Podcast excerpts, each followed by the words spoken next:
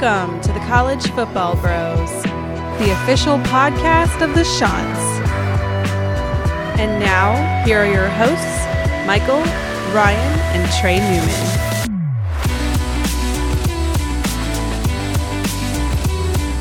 Welcome to the College Football Bros podcast. I am Michael Newman, and I'm joined by the brother who's always responding to YouTube comments. Uh, yeah, I try to. That's me, Ryan Newman. And by the other brother who hates our fans. Wow, that couldn't be more untrue, but uh, that's me, Trey Newman. Wow. All right, well, despite Trey hating you, please follow us on Twitter and Instagram at CFB Bros.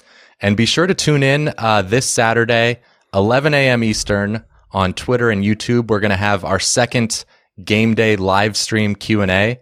Uh, last Saturday we did this, had a lot of people on there on, on Twitter and YouTube watching us, came with some good questions, uh, some college football questions and some random, random ones. We gave our favorite vegetables. So, mm, yeah. you know, maybe ask us our favorite fruit this weekend. Uh, that's again, 11 a.m. Eastern. Follow us on Twitter and YouTube. We'll, we'll go live there um, yeah, come with questions. Um, all right. We thought about doing, by the way, a big nude kickoff and, yeah. and just doing it naked. Maybe this Saturday. That's when we'll try it. We'll do it one of these Saturdays for sure. It's all right. Well, OnlyFans account, maybe. yeah, there you go. Um, all right. Let's uh, get into the week five recap. TCU won at Texas 33 to 31 after Keaontay Ingram fumbled on first and goal at the one yard line uh, with two and a half minutes left. Trey, what were your thoughts on this one? Uh, what's first of all, it's amazing that Gary Patterson is now seven and two against Texas since joining the Big Twelve. That's pretty astounding stat. It's crazy. Um, but you know, looking back now at, at two games for Texas, the the performance by the Texas defense in, in game one, or I guess in Big Twelve play at least, game one against Texas Tech wasn't just an aberration. Uh, TCU was able to move move the ball easily on the Longhorns throughout throughout Saturday. They put up 458 yards in Austin. Max Duggan actually outshined Sam Ehlinger on Saturday. He he led the Horned Frogs in rushing, had that game winning 26 yard touchdown run. Uh, he was he was impressive, but Michael, you just touched on it. I mean, this game could have gone either way. It was back and forth, and obviously that that fumble at the goal line pretty much ended up deciding it.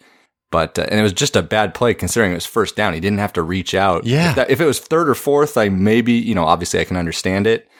But, right. uh, but overall though, the offense, they, they did enough. Their defense just continues to be a liability. Yeah. And uh, the offense did enough, but it also wasn't great. I mean, you know, it took a while to get going. Ehlinger wasn't, like you said, Ehlinger was kind of outshined by Duggan. You don't, you certainly didn't expect that going into this game. Uh, so, it's just not good down into Austin. Texas is not back. Uh, they can't seem to put the, all the pieces together. This was this was it. Like this was supposed to be the year. Like yeah. all, senior quarterback, ton of returning production, no excuses, continued system. Uh, it just and it they just don't have it. So uh, massively disappointed. I mean, they what they only have one loss. It's not like it's over or anything like that. But uh, it's just they're they're in a crapshoot. You know, we thought they'd be a little bit head and shoulders above teams like Texas Tech and TCU, but yeah. they're not. They're just right there. No, yeah, that's the thing. Is yeah, they very well could have won this game and they'd be three and zero. Oh.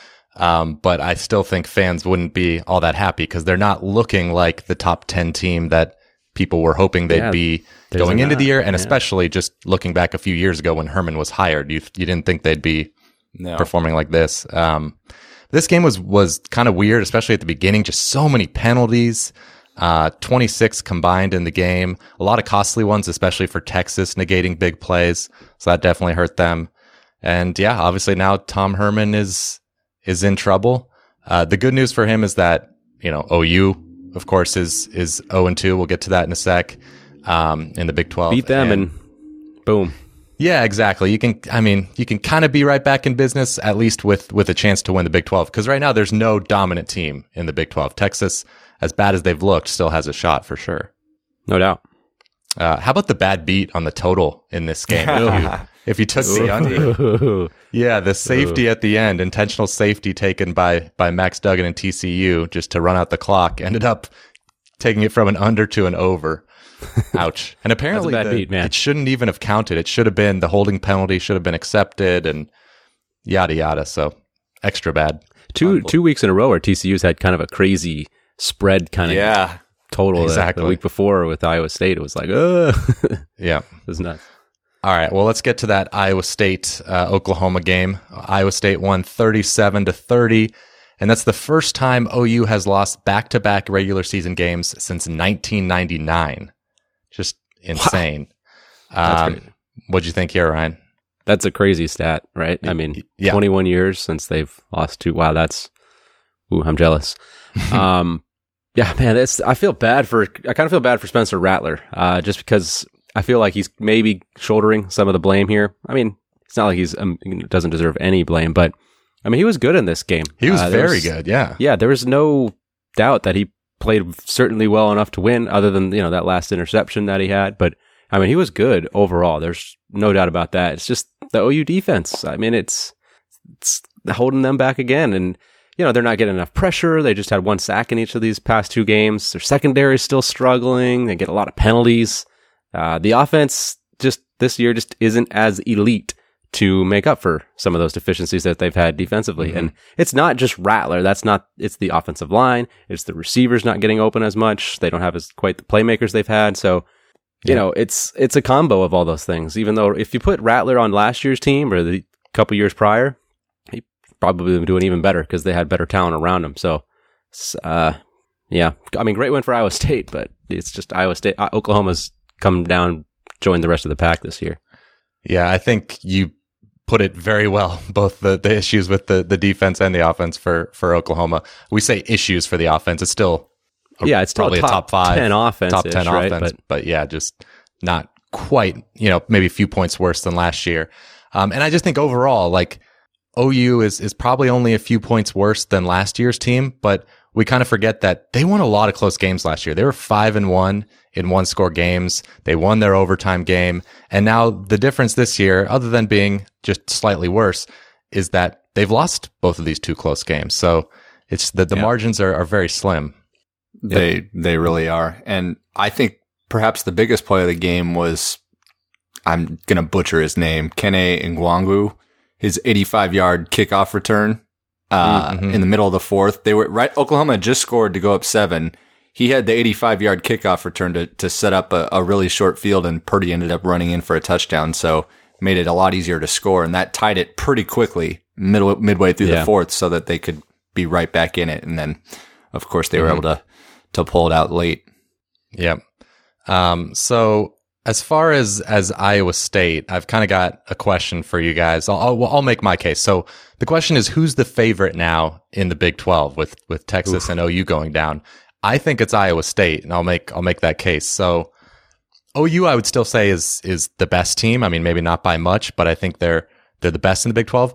But with that 0 2 start, their chances of actually getting to the Big 12 title are not super high. Uh, Iowa State's 2 0. They've already played the best team in the conference and a pretty good team at TCU. So they hold the tiebreaker over Oh. some teams. Exactly. And Oklahoma State, they're the other team that's probably in this conversation as far as the favorite, but they've played West Virginia and Kansas. So their remaining schedule is a lot more difficult than Iowa State. And I think s- skill wise, I think the two teams are, are pretty even. Oklahoma. Yeah, it comes down to their State and head-to-head matchup. It'll be a big one. It might. Yeah. So, so yeah, I, I think, I mean, it's wide open. Like it's, it's not like Iowa State's a dominating favorite by any means. OU and Texas are still on it, are still in it. K State's two and oh. zero. K State is still in it. Um, so yeah, but, but I, I- would say Iowa State. Essentially, everybody but Kansas is still alive. Yeah. Yeah. I really do. If I will, if Texas like kind of looks pretty decent beating Oklahoma, if they beat Oklahoma this week, then I'm, then I might kind of say might be back on the Texas wagon. But I mean, at this Mhm. point, I agree. You'd kind of have to say with stick with Iowa, Iowa State or Okie State, but a lot will change this weekend as it does every weekend. Yeah. Whoever wins that, that Oklahoma Texas matchup gets a big boost for sure. Um, okay. Uh, Georgia completely dominated Auburn 27 to 6. Their defense is insanely good as expected. Um, and even though I've been low on Bo Nix all offseason, I think kind of all of us have. I think they made him look worse than he actually is. I think they're going to do that to a lot of teams this year. Uh, so let's talk about how much better though we feel about Georgia now compared to After the first 30 minutes. yeah, after the exactly first 30 minutes of the season. I mean, coming into the year, I kind of had it 50 50 between Georgia and Florida. Um, in the East, I, I favored Florida slightly, I think, in part because of their schedule, avoiding Alabama. Um, after week one, it was maybe more 55 45 in favor of Florida, but I think we're just, we're right back to, to 50 50. If not, maybe even Georgia. If not tilting Georgia's favor here. I know. I think they might be a little better, but with the the the difference in schedule, I think the fact that they have to play Alabama is such a big difference, especially with it looking even more drastic the difference between Alabama and everybody else in the West. So, you know, Yeah. Florida's game against A and M is is definitely a lot easier than than that one. Um, but yeah, I mean, it's Georgia's right there, obviously, and arguably Sure. better. Yeah, I feel light years better than I did a week ago. Uh, we, we we obviously knew how good the defense was, but but that's even actually outperformed my expectations. They completely shut down Auburn and, and everything Malzahn tried to do. I mean, they were just suffocating. It was a really great performance, and with that defense, like you know, Stetson Bennett, his job at this point, until maybe JT Daniels comes in, but even with him, it's basically their job just to not screw it up. Like, uh, you know, in this particular game, he did what he had to do, actually played pretty well. Um, the, and they were really helped by the run game. Uh, Zamir White had over four and a half yards per carry, two touchdowns. They're really going to need that going forward to take the pressure off the quarterback and then also to help out the defense and keep them off the field. Yeah, I, I, I guess you just wonder what was going on with the first half of Arkansas. Obviously, Juwan Mathis, but it's like, I mean, he was terrible. Uh, he was just absolutely awful. I'm not, I'm, he had to have been doing better in practice because Oh, that yeah. was, it seems like night and day difference between uh, Mathis and, and Bennett. But, you know, I guess that's just kind of what happens when you get in the flow of practice. We've seen it at other schools, of course. You go with one guy and then, of course, backup comes in and does a lot better. USC, you guys know that Mm-hmm. uh, Max Browne and Darnold. But Yeah. yeah, I feel a lot better about Georgia, that's for sure. Especially since they got the ground game going. Bennett's Bennett's smart with the ball at least. So, you know, I don't even, I'm not even factoring JT Daniels, which maybe he could come in and do all right. But, you know, at this point, I think you got to stick with Bennett. hmm And Kearis Jackson emerged at receiver. You, you were wondering who's going to emerge as that second receiver to George Pickens. Yeah. Maybe Kearis Jackson. Yeah. Uh, okay. Tulsa came back from down 16 to 0 to win at UCF 34 to 26. Uh, second year in a row, the, the big upset here for, for Tulsa.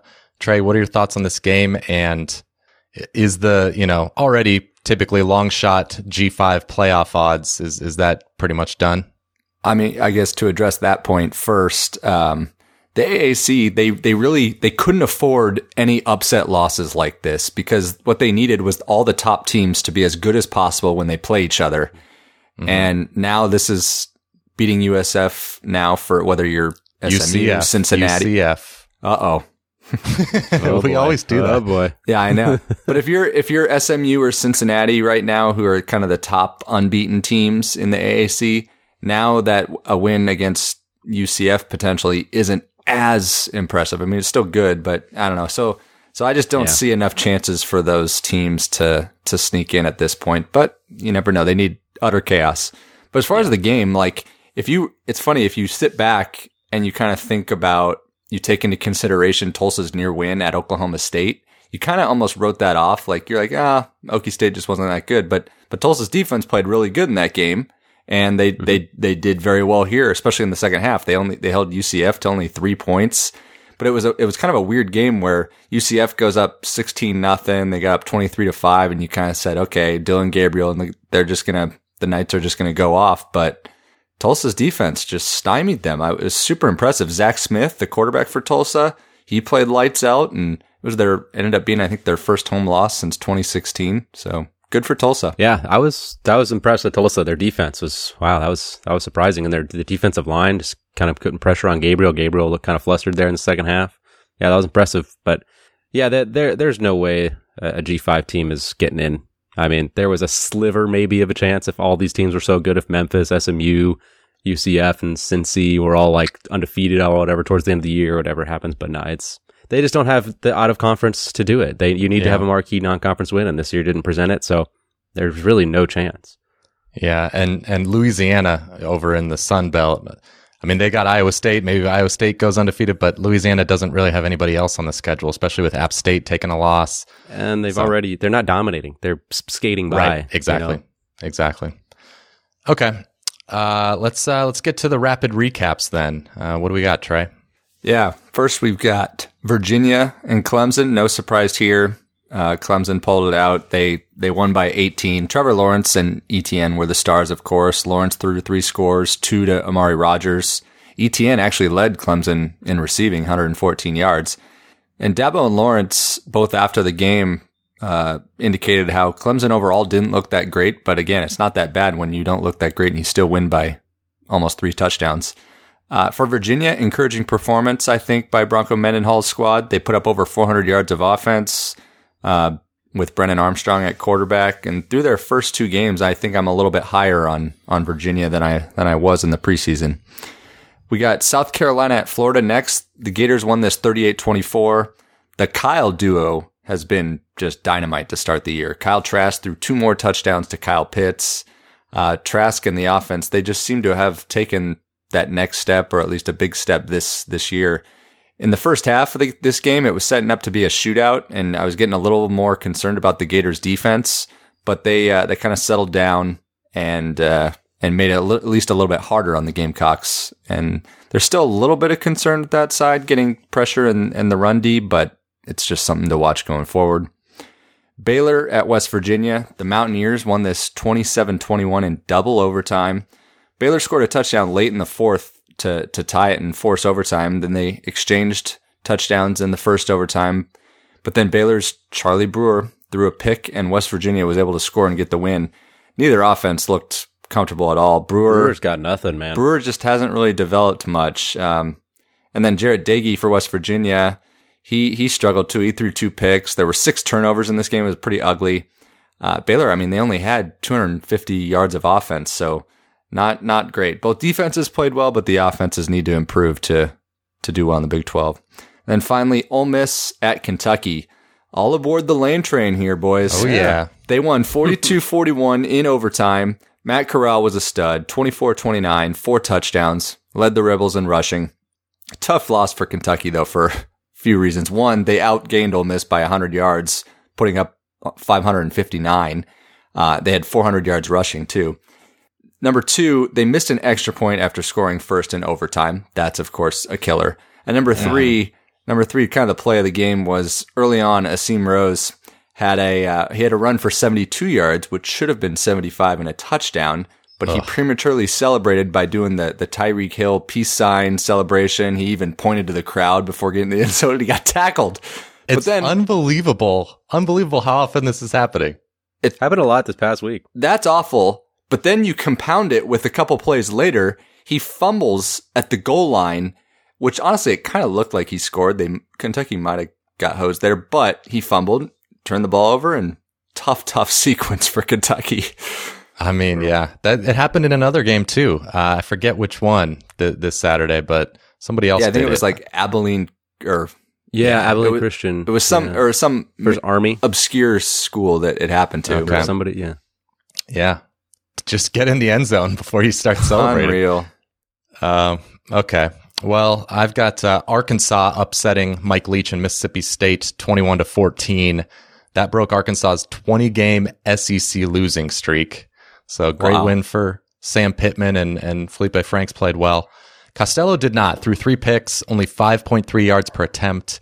Didn't help that the star running back Kylan Hill went down early in the game, but just uh, you know, I guess that's what everyone's been saying. This is the Mike Leach experience. You know, he's gonna pull off some big upsets and lay some eggs. So that's so far what they've done through two games. Uh, Alabama won easy against Texas A&M, fifty-two to twenty-four. Mac Jones is, I think, very good, and he's got another weapon now. The sophomore John Metchie, 181 receiving yards, two touchdowns. Um, Alabama's a, just a monster, and A&M does not look improved at all through through two games. Virginia Tech controlled the game most of the way and won at Duke 38-31. Khalil Herbert's been great this year. 20 carries for 208 yards in this game, two touchdowns. And pretty impressive win for Virginia Tech considering they were down 21 players due to COVID, including their top four corners and a starting safety. Wow. So Chase Brice was not able to take advantage. And then finally, AAC Dark Horse, SMU, took down Memphis Don't 30 get to it, man. 27 Didn't get it. uh, game winning field goal at the end. So Memphis got off to a, a slow start, which I guess is is not that surprising. They hadn't played in in about a month due to COVID issues. They had to miss a couple reason, weeks man. in, in practice. Uh, this is me making excuses for from. I mean, it did play a factor. That's for darn sure. But yeah. But Shane Buechele had a great game. Reggie Roberson, his receiver, 243 receiving yards, and he only played three quarters because unfortunately he suffered a, a non-contact knee injury that did not look good uh, at the end of that third quarter. But uh, but Memphis still had a chance to win the game. They had the ball late, just about in field goal range for for their uh, Lou Groza candidate kicker, but Brady White fumbled, and uh, SMU got the ball and and made a field goal of their own. sure did. They sure did. What a dark All horse, right. man! Sometimes dark horses win, right? You know. Sure do, Mike. They sure do. All right. Uh, first game for me, North Carolina at BC. Uh, North Carolina looked good early, but Boston College, uh, they were gaming this one. Phil Jurkovec is looking pretty legit. He's uh, he's looking like a difference maker for BC. Threw for over 300 yards and led a game tying drive in the last minute of the game. Unfortunately, the two point conversion attempt was intercepted and UNC returned it all the way to, for two points to ice the game. So North Carolina did hang on. They won 26 22. You know, I guess if you're North Carolina, you've lost a lot of these games last year. So if you're winning the ones, these types of games now, then I guess you're happy. You know, you're just happy with any win. So although it was a little concerning, but hey, BC's uh, not too bad. Uh, next game, NC State at Pitt.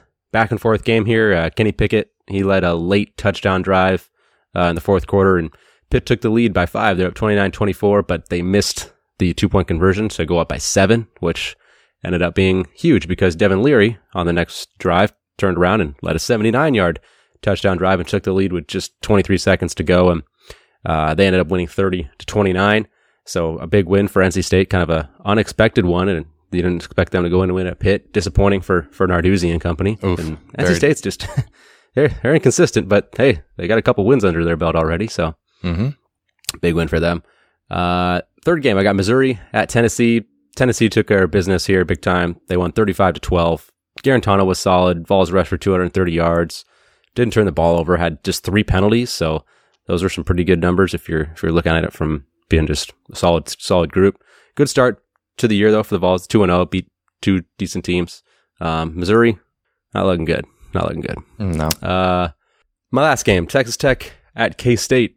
Both starting quarterbacks ended up leaving the game due to injuries uh, here in this one. Thankfully, it doesn't appear either is going to be long term.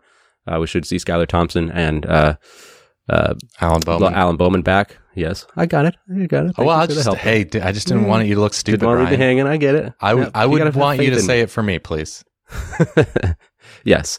Uh, but the backups actually came in and did solid. Uh, you know, especially Will Howard for K State. He probably actually gave K State a little bit of a spark there.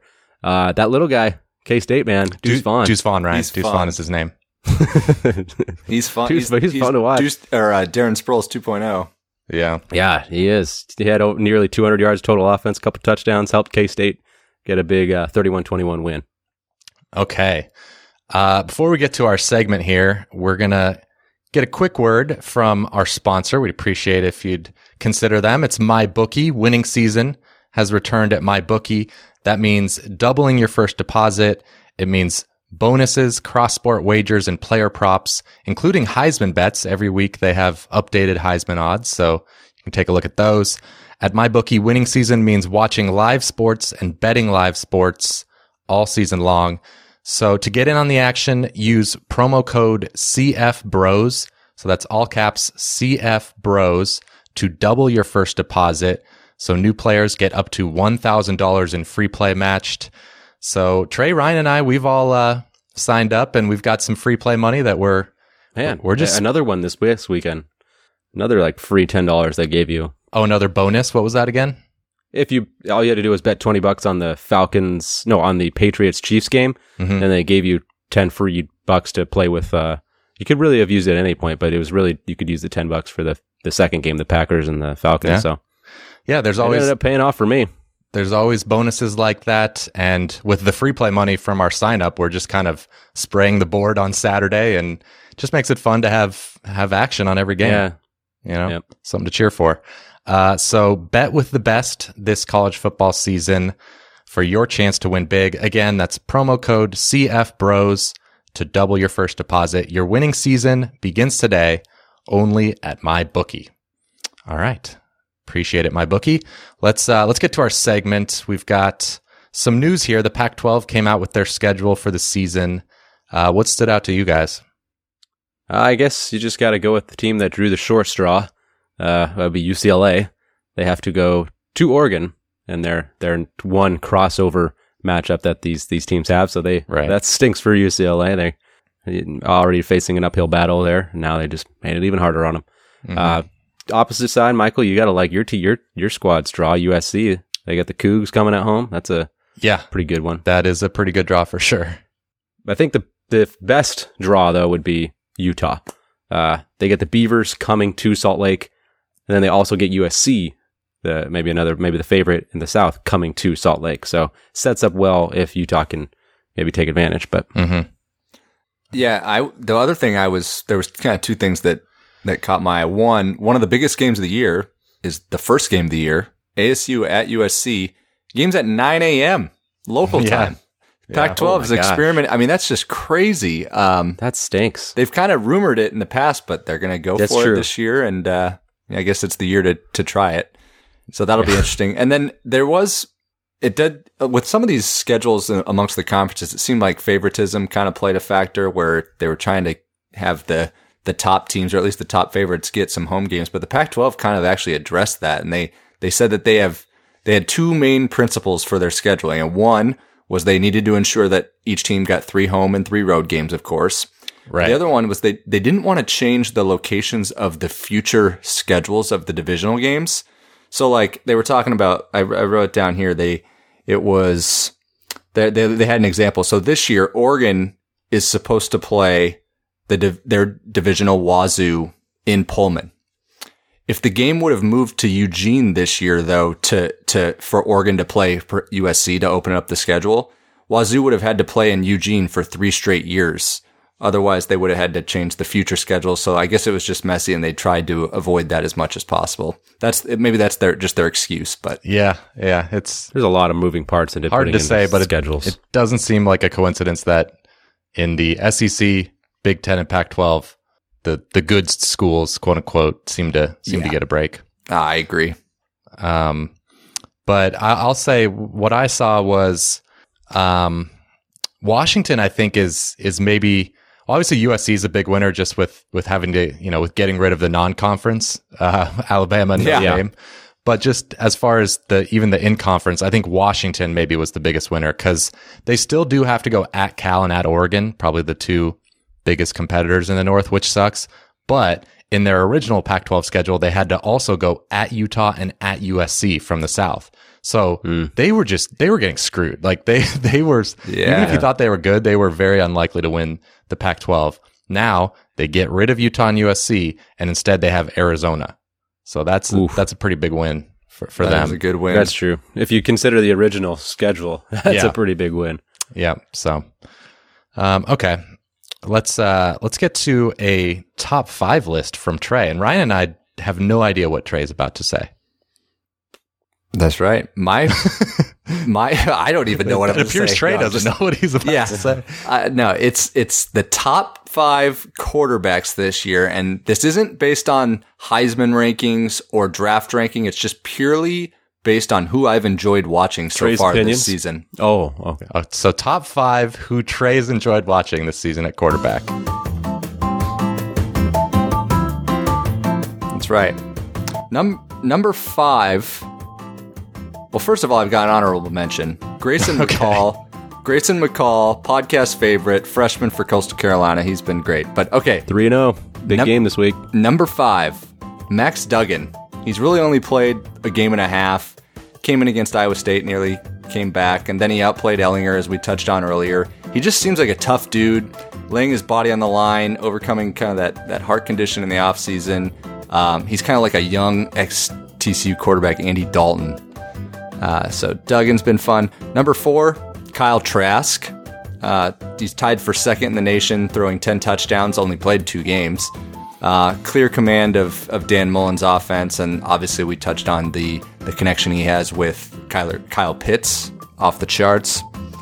Ryan's number one pick, too. Kyle Keeps Trask. rising. He is rising up draft boards though. for real. Yeah, he I give him that, especially since Trey Lance didn't look all that great. All right, number three, D'Eriq King was a fan of him at Houston.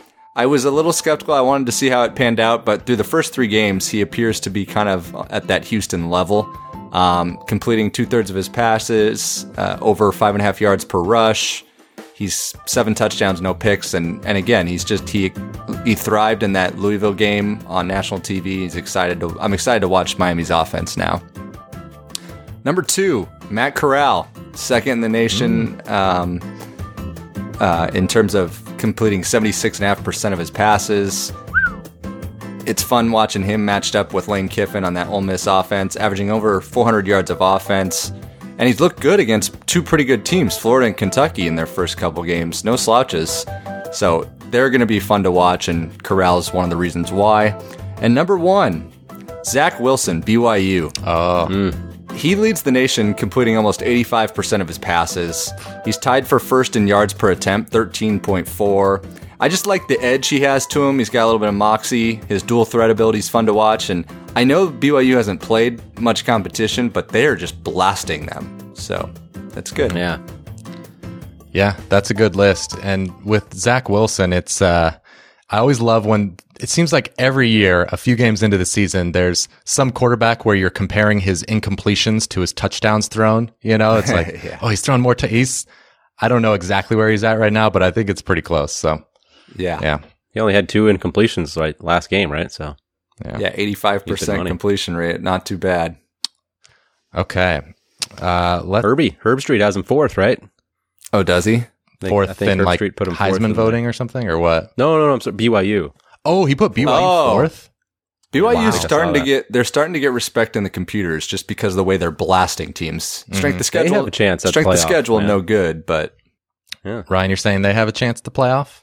If they continue to dominate like they do, and they do, they whoop up on Boise and like San Diego State. they need Boise to be like Yeah, they need Boise to be really good. However, much Yeah, they need them to be I'm hoping they can get a late other team on their schedule. yeah, somehow. hopefully, yeah, they can schedule some power team, but we'll see. Uh, okay, nobody's gonna really want to play them. that's true. Let's uh, let's get to our week six picks, and we'll start here with Florida minus six and a half at Texas A and M. What do you think, Trey? This one's tough in the sense that I'm having a difficult time figuring out this Aggie team. We we of course have talked about the opt outs that aren't that aren't helping them, but we still don't know their their offensive identity. Against Vandy, they they obviously we we touched on how they didn't look great, and and then on on the road at Bama, it's kind of tough to gauge. Uh, I'm just going to go off what I'm seeing, and and that's that Florida's better right now. I trust their offense much more at this point. We talk about Pitts, but there's also guys weapons like Toney and Grimes. Dameon Pierce has run the ball pretty well, so I'm going to lay the points with the Gators. Yeah, I I 100% agree. A&M has not been impressive to me. Um, you know, they just both sides of the ball has been pretty rough. Uh, and Alabama did whatever they wanted. Vanderbilt some Vanderbilt made it a close game in at, at Texas A&M. That does not give me encouragement that they can stay within a touchdown of Florida, who's firing on all cylinders offensively. Not not the greatest defense in the world so far, but I don't care. They're they're they're looking good. I like Florida huge. Uh, I'm taking them and making them my lock. All right. I'm going the other way. I'm going to take Texas A&M. I guess I'm giving them one more chance. I'm not as confident going the other way though, as as Ryan is on on Florida. I think the score for A&M against Vandy was a little bit misleading. Um, so that's kind of factoring into people downgrading A&M. And then against Bama, I'm almost just going to completely throw out that game. Like I just think Bama is just head and shoulders above all these teams in the West. So I think they're going to do that to to everyone. Um, so I guess I guess my point is I just haven't docked A and M quite as much yet as as maybe everyone else has. So we'll see if if Mike Elko can slow down Florida's offense a little bit more than Ole Miss and This is South the game. Carolina. This is put up or shut up. It time. is, yeah. I mean, if if they just get blasted, which is certainly possible, then Oof, not good for Jimbo. Yeah, that's rough. Uh uh It's got to tw- turn around sometime with the talent. Mhm. But Okay, Virginia Tech at North Carolina. Very excited for this game. Tar Heels Yeah. are favored by five. Ryan, yeah, and it appears your boy uh, will be the starter for this one, Hendon Hooker. has these have they said that yet? I, I think uh, it sounded like it sounded very promising. Fen- Fuente was optimistic. I'm. Th- yeah, I'm it sounded pretty promising. I'm with you though. I really was- think that he will be. Like it would shock me if he if he wasn't. Yeah, I think Fuente. If he didn't come out and say it like 100, percent I think it's like he, in you know, pretty much said it hmm in a matter of speaking. So, and you know, it's also just because Burmeister has not been very good. Uh, they've really just won because of their ground game. I mean, they've been dominant running the ball. hmm Um, so Hendon Hooker should be an improvement over Burmeister, who he was he struggled last week at Duke. He was real, or yeah, at Duke, he really wasn't very good.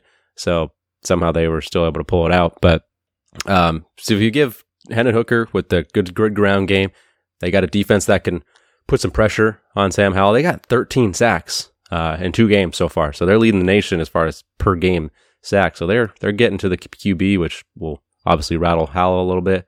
I like the Hokies. I, I think they're going to keep this one close. I think it's neck and neck. Um, could go either way, so I'll take those five points. I am with you. I'm I've been all in on Virginia Tech. I had them as my lock over before the season for the ACC, so I'm going to make them my lock. It, it does worry me that their secondary is maybe still depleted. I mean, we don't know with the the contact tracing whether those guys will be back this weekend, but that's a concern going up against Sam Howell. I know he's, I guess you could say, gotten off to somewhat of a slow start. He's thrown a few picks. Um, I will say that the yards per play differential for North Carolina has still been very good. So maybe their scores have been a little bit misleading uh, in how close they've been. But um, yeah, I just like Virginia Tech. Love Hendon Hooker coming back. That's the big reason. Combined with that running game, I think that offense is going to be great. Uh, offensive line's playing really well. And defensively, not only, you know, if even though the secondary is an issue, like you said, Ryan, they can get pressure and they can get pressure from that defensive front. Like almost all those sacks have been Just the guys D-line, yeah. on the D line. Uh, Justus Reed has has been a very a big impact transfer from I believe Youngtown Youngstown State. So yeah, Virginia Tech lock. And Florida. Yeah, This was that. Uh, this is a rematch of that that game last year that went six overtimes, and they had to do that new two point conversion rule. Oh, yeah. after whatever four overtimes. Um, and I, I'm kind of with you guys. I'm assuming I'm taking Virginia Tech as well. I'm assuming that they're going to get back most of the COVID quarantiners, if you will. Um, and but something's got to give because the Hokies lead the nation in in rushing uh, in in terms of yards per rush, and North Carolina is actually the best in the country against the run. But they've really benefited from from playing two of the weaker offensive teams. They played Syracuse and Boston College, so not exactly murderers row for Carolina. And so this is going to be a step up for them. Um, I think Howell and the Heels will will put up some points, but I think the Hokies can keep it within five. Okay, we got uh, Texas against OU in the Red River Shootout. OU is favored two, and this is as close to a, a loser leaves town match as you're going to get. I think in Yeah. the Red River Shootout, both teams badly need a win. I think it's going to be back and forth, like it it often is. Both teams are pretty similar to me. Uh, questionable defenses, both good offenses. I think I just trust Lincoln Riley and OU a little more. Nothing that's happened this season, like both of them have have underperformed a little bit. So, you know, Texas just happened to win, you know, miraculously in, in one of their close games against Texas Tech. But basically I feel like they've they've been the same. So um I'm just leaning on my preseason thought that OU is a few points better than Texas. So that's why I'm gonna lay the points. It's totally fair. I mean, it's a toss up, just like the point spread says. Um, like you said, they literally are mirror images. They, their offense and defensive ratings are eerily similar in SP plus. Um, it's a tough one to predict. I'm gonna take the two points for whatever it is for with Texas. At this point, I I guess I just I trust Ehlinger a little bit more than Rattler. I mean, That's you fair. can't go wrong either way. They've been a little bit more balanced on offense as well this year. They've had a little bit better rushing attack. Um, you know, last week I was dead wrong on thinking OU would really bounce back. So I guess this week I'll say Texas does it. Um, and Ehlinger had, he had one of those, not quite to the same effect, but one of those Tebow like press conferences after the game. So maybe they'll, they'll kind of rally behind that and, uh, Texas gets the win. Yeah, I'm gonna go with Trey. I just I really can't separate these these teams. It's just you're really splitting hairs between them. Uh, like Trey did say, one small factor is I do trust Ehlinger more than than Rattler at this point. So with that and just two points, I'll take two points. You know, I mean that's that's not zero. So Yeah. you know, uh, I'll take two and say, hey, I'll take it. And if it's a two point game, I'll be happy. But yeah, I'll take Texas. Okay, we got Tennessee at Georgia, and Georgia's favored 12 and a half, Trey. I've really liked how the Vols have handled their business, going two and zero. Uh, the first two weeks, kind of won games that they they should. Garantano seems more comfortable. Running game's been great with uh, Ty Chandler and Eric Gray, but now the problem is just how suffocating that Georgia defense is. I mean, we saw what they did to Auburn, and they just completely engulfed them and made them look really bad. Um, the Vols, they need the offense. They have a great offensive line. They need that run game to succeed if they want any chance in this one. Georgia's D though, it's just historically good so far. I'm I'm gonna take the Bulldogs until someone puts numbers up on that defense.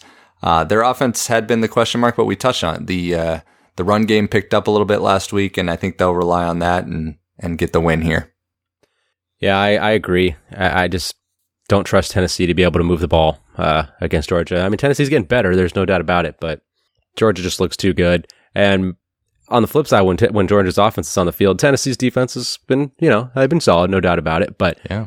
Georgia's offense seems to have woken up. Of course, they they rushed for over 200 yards against a, a good Auburn defense. So I think it's a tall task for uh, Tennessee to go into uh, Georgia against that type of defense. Where Garantano, yeah, he's been better, but he's obviously had his inconsistent moments throughout his career, and a Georgia defense will probably exploit that a little bit. hmm I hate to be that guy, guys, but it is Garantano, right? I think that's it's it's a weird Oh, pronunciation. excuse me. It sounds better with Garantano. It does it does seem like it should be Garantano, but Didn't even realize I said that. Yeah. nah.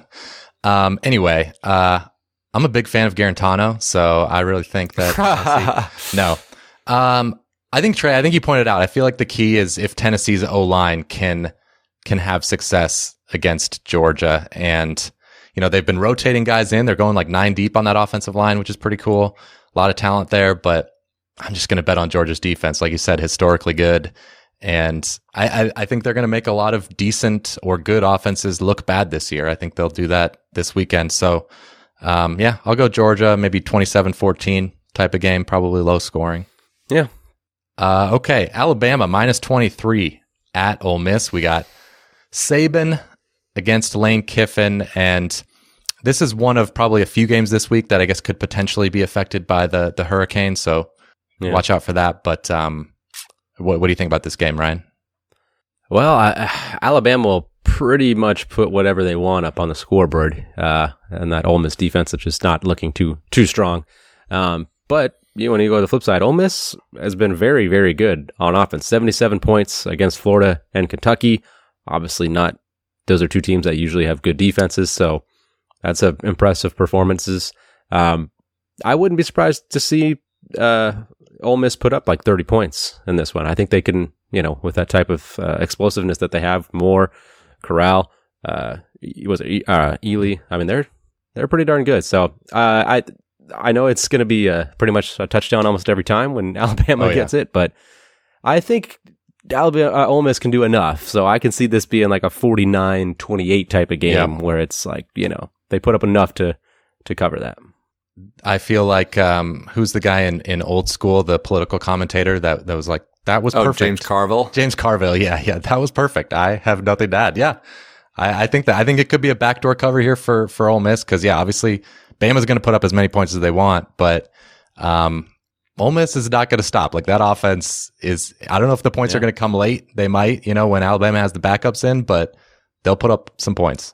Kiffin's gonna get some points, man. He wants Yeah. he wants to put the points up. Yeah, I'm I'm with you guys. I'm going to take Ole Miss. Saban, he's 20 and 0 against his former uh, coaches of his. I ain't gonna win the game. No, I know he'll be he'll be twenty one and zero after. Saturday, but uh, the over under too. I mean, assuming the weather holds out, the over under right now is 67, pretty high for a Bama game. So they're kind, the odds makers are kind of expecting a 45, 22, 23 type game. So I think uh, Ole Miss can can keep it within the three touchdowns. Yeah. By the way, my my call me crazy prediction in the preseason was o, was OU going down at Iowa State.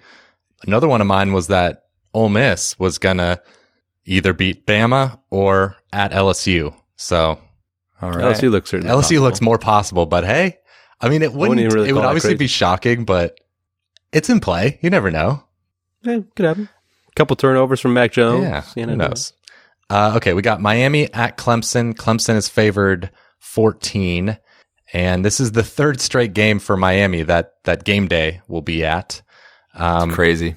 very crazy. And it's going to be Clemson's first real test. Trevor Lawrence has just been perfect. Like I saw some of his PFF stats, his accuracy rating compared to the rest of the country right now is just out of this world. So, um, we'll see if, if his receivers can get open against a, a, a really good defense. I think they'll, they'll be fine.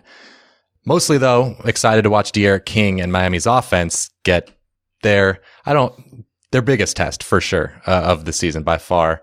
And, and it kind of reminds me of when OU or when Houston went at OU last year. Uh, D'Eriq King, they, his, they were outmatched from a, a talent standpoint, but King just kind of made things happen. Like he was getting harassed in the backfield. He had to turn a lot of negative plays into positive ones. He, re- he had 100 yards rushing. So I think something like that could happen where it might not look pretty. Maybe his completion percentage isn't super high, but King is going to make some plays to, to kind of keep them into the, in the game to some extent. But overall, I think 14 points just was a little too short for me. I was expecting Clemson to be maybe like a 17 point favorite. So I guess I just trust them more. I'll, I'll lay the 14, but I'm going to be cheering for D'Eriq King to keep it close. Yeah, it's tough one. I'm going to take the Canes plus the 14.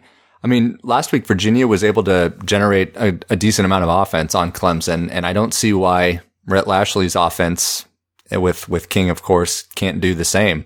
They've had a, an off week to prepare.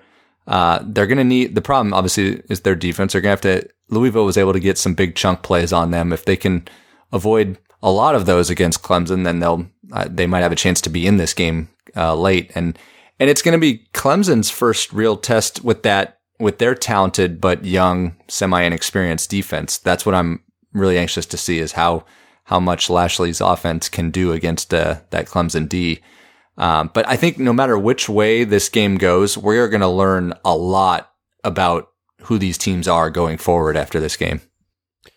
Yeah, no doubt. Um, I I agree with Trey here though. I'm, I'm I'll go with the U. I'll take the two touchdowns. Um, just with how how well they've how good Miami has looked so far. I've been you know I wasn't high on them obviously coming into the year.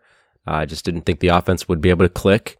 Um, but I've I've been wrong so far. They've been awesome. D'Eriq King has returned to the D'Eriq King we knew at Houston. He's been impressive. And Michael, like you said, you kind of were making the argument. D'Eriq King's just gonna find a way to make some points. I mean, he's he did it when he was live at Houston, and now he's doing it again here at Miami. And I'm I'm surprised by it, but I believe it. He's I'm seeing it with my eyes the first few weeks. So yeah, I I say he does enough, and they keep it interesting. I don't they they're not going to win, I don't think, but I don't know they're they're looking pretty legit. So yeah, I'll take them. Okay. Uh, let's get to some honorable mentions this weekend. Alrighty then. Number one here for me. I got Tulane at Houston. Houston's finally going to get to play. Uh, it's been forever. They're favored six and a half. This one's going to be played on Thursday. Um, I'm going to take the road dog here. I'll take Tulane plus the six and a half. They put up 66 points last week at Southern Miss. They rushed for over 400 yards. So I think they can give Houston all they can handle, especially when Tulane, they've already played, what, like four games, I think, this year so far. So it's quite a discrepancy in amount of where they are in, in their season. So I think uh, I'll take the uh, the green wave there. Uh, Louisville is favored four at Georgia Tech. This one's being played Friday. I know Louisville's one and two right now, but they lost to a good-looking Miami squad, and they lost at Pitt in a, in a very close battle. So those are not anything to be you know sad about or whatever about to get down on. So Georgia Tech just doesn't pose near the challenge that those those other teams do. Uh, and I know Louisville doesn't have a good D, but I bet you Jeff Sims will give it to him a couple times. Uh, so I think Louisville might be able to, to separate themselves. I just don't think Georgia Tech's going to be able to keep up. So I got Louisville minus the four there. Uh, the third game, I got actually it's LSU at Missouri now. Uh, that game was originally supposed to be played in Baton Rouge, uh, but uh, Hurricane Delta has kind of threatened the area, so they're going to move it to Missouri. But I'm still I'm going with LSU uh, in this game. Missouri seems kind of lost to me. I don't I I haven't been impressed with either quarterback Robinson um, or Bazelak. They just eh, haven't been that great. And the defense is, you know, w- with as poor as the offense has been, they haven't been able to kind of match or step up what they, they needed to. So, um, and I know it was Vandy, but at least LSU got some good taste of positive momentum last Yeah. week. Brennan looked good. They threw the ball over the yard, had 41 points. The offense looked better. So maybe they, they, they needed some reps. You know, I think they're getting some reps now. And I think they'll go in and have some success at Mizzou. Finally, I got Texas Tech at Iowa State. Iowa State's favored 12 and a half. Pretty big spread, spread if you ask me. Uh, we're not sure about the health of Alan Bowman, uh, Texas Tech's quarterback. Um, he's listed as day to day, so we'll see. Henry Colombi came in. Uh, I think he's a Utah State transfer last week. He did fine at K State. So either way, whoever plays, I'm going to take the Red Raiders. 12 and a half. Um, I mean, in the Big 12, I'm almost to the point where I'm just going to take the underdog, you know, Yeah. in, in any game because they all just seem so even. I mean, every game is just like neck and neck, no matter who it is, even if it's a huge favorite, you know, like OU over Kansas. It's just, they're always so close. So I'll gladly take the 12 and a half. And I mean, other than Kansas, Oh, of course. Yeah, games. of course. other games seem neck and neck. Okay. Uh, I got NC State at Virginia. Virginia's favored nine and a half. And this point spread is actually kind of right in line with what SP Plus would say, but you know, who are you going to trust? SP Plus or my dumb brain? Because my dumb brain thinks that this is way too much. It just seems like a lot. Um, NC State seems hugely improved this year. Uh, Devin Leary has been great at quarterback. They've got, you know, a banged up secondary is, is I guess, the only concern for me here, but I'm not sure if Brennan Armstrong is the quarterback to take advantage of that. At least I, you know, haven't necessarily seen that through two games. So give me NC State. Kansas State at TCU. TCU's favored nine. I guess I know what, what Ryan would, would take in this game. Oh, yeah, you bet. But so there's a chance Skylar Thompson could play um, coming back from injury, but as of this recording, we're not su- we're not sure. So it might be the, the true freshman Will Howard. But either way, Kansas State has played three horrible defenses so far. So I think this is going to be a much bigger test for that offense. And Max Duggan on Trey's list, you know, he's through one and a half games looks much improved from last year. So I'll just roll with uh, with TCU. And then Coastal Carolina at Louisiana. Uh, last year, this game was 48 to 7 in favor of Louisiana at Coastal, but Coastal's just a totally different team this year. They just blew out Arkansas State. Their freshman quarterback, Grayson That's McCall, crazy. Trey's honorable mention, is currently fourth in the nation in passer rating, just ahead of Trevor Lawrence. So, yes, he's better than Trevor Lawrence. Better than- Clearly. Yeah. Uh, their defense is tied for second in the nation in sacks. I got to roll with our, our favorite team, the Chants, uh, plus seven. And then That's it's only seven at. I know that's a lot of respect for Coastal. Wow. I know. But uh, Louisiana's been playing some teams close. So Yeah, they have, but still, that's wow. Mississippi State at Kentucky. Kentucky is favored two. Hard to predict Mississippi State, but I guess I'll lean towards my, my preseason pessimism and roll with Kentucky. Kentucky is, is is probably worse than we thought coming into the year, but I still love the O line, love the running game. Like Trey said, 400 yards rushing last game. Not sure why their secondary has been so bad so far because it wasn't last year. So that's a concern, Yeah. but I think the defense is, is bound to get better as the season goes on. They've forced zero turnovers so far. That is bound to turn around, and Costello has been uh, very generous in, in two games. Yeah, so he's prone to the Kentucky turnover. needs this game. yeah. man. Yep, absolutely. All right. My first game, I've got Arkansas at Auburn. Auburn's laying 14. I'm taking the chalk and Auburn here, and I'm actually going to make them my lock. Uh, I know, I know, Arkansas just upset Mississippi State. Auburn got smashed by Georgia, but I look at it like it was a great spot for Arkansas, considering Mississippi State was coming off the high of beating LSU, and then and and then Auburn ran into the Georgia buzzsaw on the road. I, I just don't think Arkansas, of course, doesn't have that Georgia D. I think they're going to bounce back on the plains. Pitt is favored sixth at Boston College. How's Pitt going to respond after that heartbreaking loss to NC State? I'm I'm actually going to take Hafley's BC boys and, and the points. They took North Carolina down to the final seconds last week. Defense has improved a little bit from last year. I think it's going to be a lower scoring game given how good Pitt's defense is as well, but consider Pitt only has the 71st ranked SP plus offense. I think BC keeps it close at home. South Carolina's favored by 13 at Vanderbilt. I don't really like giving this many points with South Carolina, but I am going to do it here. Vandy's shown very little on offense the first couple games of the year. And quarterback Collin Hill, running back Kevin Harris for South Carolina, they've had some success against two top SEC teams, Florida and Tennessee. Tough schedule to start. I think they, they can take it out on the weaker Commodores. And then finally, Florida State at Notre Dame. Notre Dame is given 21. Not many times in your life have you seen Florida State as a three touchdown underdog. I don't like really anything about this Seminoles team right hmm. now. They were struggling against Jacksonville State last week before third stringer Jordan Travis came in and he led the comeback win. He did look pretty good, but again, it was Jacksonville State. Maybe he'll be the spark they needed to, to turn the season around, but I need to see him do it against a team like Notre Dame, a top 10 defense on the road in South Bend before I buy in. So I'm actually going to take Notre Dame. You're kind of going with the the favorites there. You, you, I took BC, Usually, but uh, yeah, except BC, yeah. I'm with you though. I, I would I pick the same. Okay, let's uh, close out the episode here with a questionable finish. After several cancellations, Houston finally gets to play this week. What's something you've been waiting a long time for? Uh, I've been waiting a long time to get me a Raising Canes around Oh. me now. I, I they're you guys got it down there in San we Diego. just did. It just Yeah. opened like a few weeks ago. Yeah, and now I'm pretty jealous. I mean, it's not. It's. I'll probably not like it quite as much if I do have it close. But it's it's just got it's money. I like the toast. I like the fries, the chicken finger. I mean, it's good stuff. We we've been recording late uh, these podcasts, so I kind of I have late dinners. I'll I'll edit it and then I'll go get some dinner late night. I've been going at like one in the morning each of the past two weeks to Raisin Canes. It's been time do you wake up? what time do I wake up? Like Yeah. eight. well, it's just once a week though. The podcast, yeah. Yeah, yeah. No, I. But he said three nights, I said three nights. Late night. No, he said Didn't he? the last couple podcasts. Yeah, when we record podcasts. Oh, I thought he said the last three. No, nights. no, no. Oh, my bad. Sorry, yeah, Mike. last three nights I've been driving through Raisin Canes. at one in the morning. That's that would have a problem.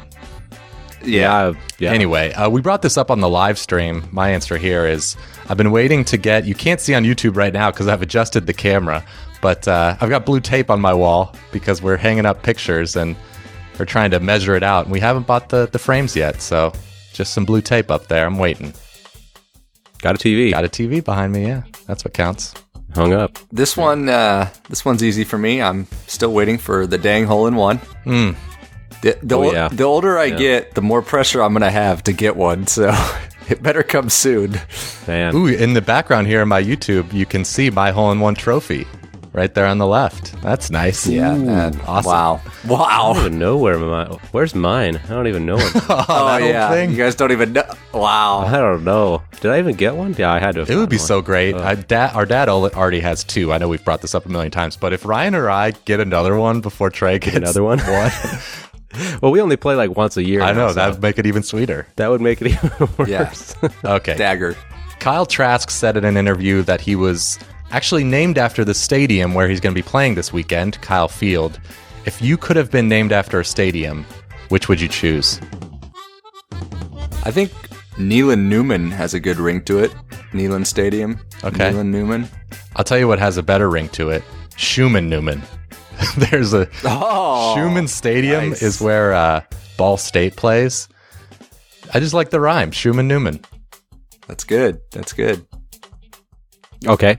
Uh, I'm gonna go with uh, the um, Levi's Stadium. What? What do we? Oh, I thought I thought you were gonna go with the easy one. Yeah, I thought you were going with North, Northwestern's uh, Ryan Field. Ryan Field. That's a good. Should have gone Yeah. with that. I regret it. Not going with that. No, Levi's. I like the name Levi. I think it's pretty cool. I coached a, a kid named Levi. I always thought that was kind of a cool name. Oh, but I like that's, that. yeah. Go It's not a college stadium, but they play bowl games there. What about the bounce house Newman? Ooh, I like that. U- UCF. Yeah. All right, let's get to our upset special. Uh, Got to pick a seven plus point underdog to win outright. And I hate to go against Billy Napier. I love Billy Napier, but like I said, I'm going with the Chanticleers of Coastal Carolina to end Louisiana's perfect season. Grayson McCall, uh, CJ Marable, the, the Heiligh Likely combo at receiver, opportunistic or kind of aggressive defense. So, yeah, Coastal. I uh, I was fortunate. I won last week. I had TCU against Texas.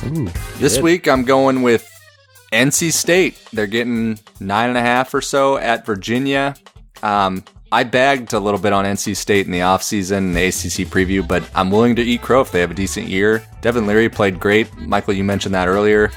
They put up 30 on a great Pitt D, so don't let me down, Wolfpack. I'm, I'm finally backing you. All right. Yeah, yeah, they're they're much improved. Um, I also hit mine last week, Trey. So I had uh, I had Iowa State beat Very OU. nice. Uh, I'm like three and one on my Wow. That's awesome. picks now. I think I'm two and two, I know. maybe. I- that's pretty darn good too. Uh, I wish I bet it. Actually, it's line, been we're Should I- should we're uh, we're in. Oh, we might not have done one for week one because there's barely any. Yeah, I don't think we did. I think Okay. it's been four so far. Yeah. Uh, this week I'm gonna take K State. They're getting nine uh, at TCU. Big Twelve man. I just I'm gonna stick with those those spreads. I mean K State they won at OU. They beat Texas Tech. TCU lost a close one to Iowa State. They did, and then they won a close one at Texas Tech. They're all they're neck and neck, man. I just don't see a ton separating these two these two teams. So um, even if Skylar Thompson can't play, I, I still think with Will Howard, with what he showed, I think they could they could still give them uh, TCU a run for their money. Okay. Well, thanks for listening to the College Football Bros podcast. Uh, again, if you're interested, go to MyBookie and use that promo code CFBros. Um, we don't get a cut of the losses. Don't worry. It's not like we're going to be uh, profiting off like that, but it just it lets the sponsor know that we're getting the word out. So we would really appreciate that. And we will talk to you next week. Actually, no, not next week. Check out our live stream on Saturday morning. Oh yeah, Saturday. All right. Yeah. Bye. You've been listening to the College Football Bros. If you have any questions for the next podcast, email them to collegefootballbros at gmail.com. To keep up with the brothers on social media, like them on Facebook at College Football Bros, follow them on Instagram at College Football Bros, and for their commentary on Saturdays, follow them on Twitter at CFB Bros. Thanks for listening.